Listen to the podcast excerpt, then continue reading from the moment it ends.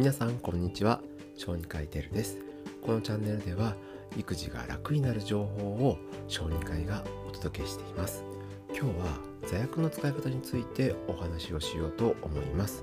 えー、新しい季節になって幼稚園や保育園に入園するお子さん多いと思うんですね。でそういうところで新しいお友達と会うとやはりどうしても風邪をもらってきてしまう可能性が高まってしまいます、えー、そうすると、えー、お熱が出たりちょっと嘔吐下痢になったりとかっていうことになって病院でお薬を使うことが増える可能性がありますね。そういう時に重宝するお薬座薬の使い方の基本をお話ししようと思います。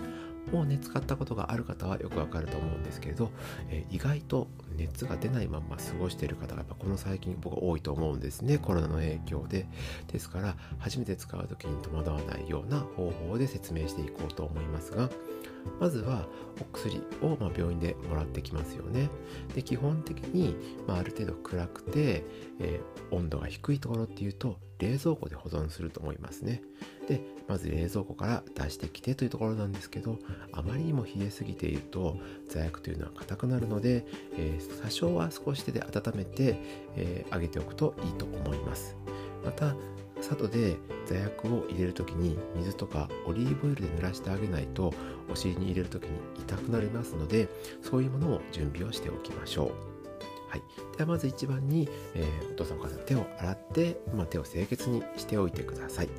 えー、そして次に座薬を開けますね。で座薬を開けて、えー、お子さんのお尻に入れるんですけれど、まあ、ちっちゃいまだおむつ替えしているのお子さんであればおむつを変えるような姿勢をとるようにしてください。そうするとお尻が見やすくって、えスムーズに座薬を入れることができます。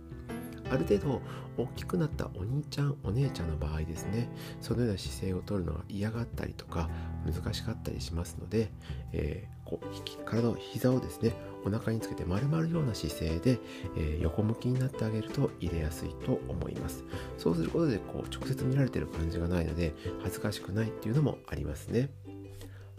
で実際にお尻に座薬を入れていくんですけれど、えー、僕が今見ている参考書は、えー、お腹の中にですねお尻の中にしっかりと入れてあげた方がいいので、えー、保護者の指 1, 1関節分ぐらい奥まで入れましょうって言ってますけどさすがにですね我が子とはいえどそういうのが嫌な方であったり、えネイルをしているのでできないという方もいると思いますので、まあ、ここまでしなくてもいいかなと思いますので、えある程度指の腹で奥まで入れてあげた後に再度出てこないようにティッシュとかでグッとここもですね押さえてあげて12分間押さえてあげてください、えー、この時にですねやっぱ力が入ったりすると出てきちゃうことがあるのでこの12分間っていうのがすごく大事かなと思いますはい、でこういう感じでやってあげれば座薬の投与はうまくいきます座薬が使う場面っていうのは一番多いのは熱ですねで次に多いのはまあオートゲリの時のあの吐き気止めかなと思いますで熱性痙攣を繰り返し起こす方とか家族歴があって再発の可能性が高い方というのは熱の出始めとかに予防的に痙攣を予防する止めるお薬を座薬を使うこともありますので、えー、どのタイミングで使ったらいいのかとか間違って使わないようにしておいてください。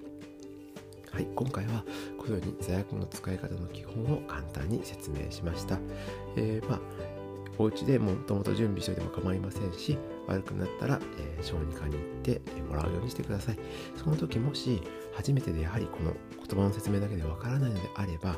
病院で一度看護師さんに入れてもらう。その時の様子をしっかり見ておくっていうのも僕はいいかなと思うのでそのように考えてみてください。